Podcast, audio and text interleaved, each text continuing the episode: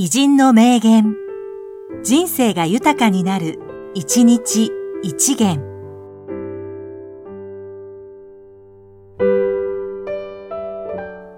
2月19日、鄧小平、中華人民共和国の政治家。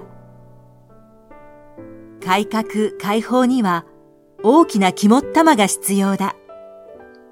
正しいと思ったら大胆に試してみよう。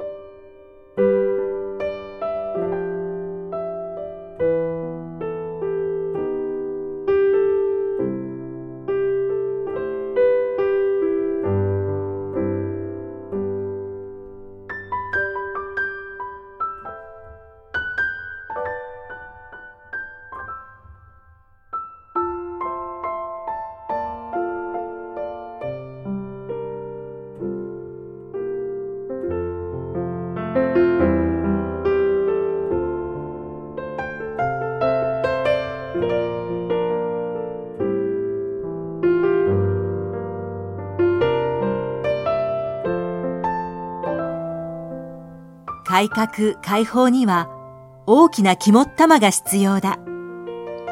正しいと思ったら大胆に試してみよう。